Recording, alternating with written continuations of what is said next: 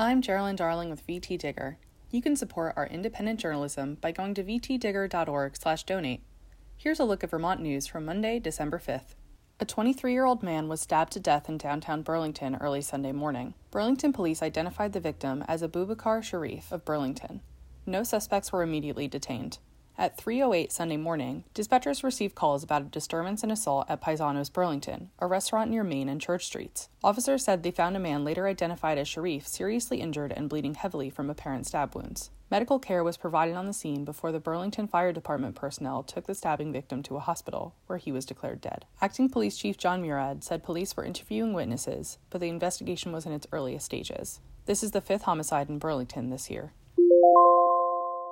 Vermont's Agency of Education has reached a final settlement in two lawsuits seeking to allow public money to pay tuition at religious schools. A group of families sued the state in 2020, alleging that their children had been discriminated against because they were denied public money to attend religious schools. The suits were largely decided in June after the U.S. Supreme Court ruled that a Maine public tuition program could not exclude religious schools. By September, the two sides in Vermont had reached a settlement agreement. State officials agreed to pay $95,000 for attorney's fees and issue a letter to school superintendents explaining that religious schools could not be excluded from public tuition payments.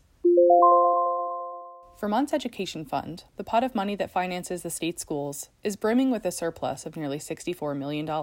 That windfall was caused primarily by lower than expected spending on special education and leftover funds from the previous year. But despite that, Vermont's property tax bills are slated to grow in the coming year. In annual financial projections required by law, Vermont Tax Commissioner Craig Bolio predicted higher rates for both homestead and non homestead property taxes, even if all of the $64 million surplus was used to pay down rates. Bolio said those rate hikes result from two factors rising property values statewide and increased local spending on education.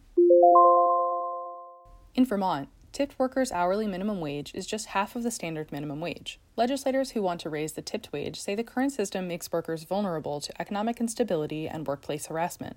On January 1, 2023, Vermont's tipped minimum wage will increase from 6.28 to 6.59 per hour. Vermont's standard minimum wage is 12.55 per hour. Unlike workers who make a standard wage, the uncertainty for tipped workers can make the difference between a healthy income for the week or one that doesn't make ends meet. Rights and Democracy, a progressive interest group based in Vermont and New Hampshire, is a force behind this year's bill to raise the tipped minimum wage. According to One Fair Wage, a national organization lobbying to raise tipped wages, seven states have raised their tipped wages to match the standard minimum wage. Currently, the national tipped minimum wage is 213 per hour. You can find all these stories and more at vtdigger.org.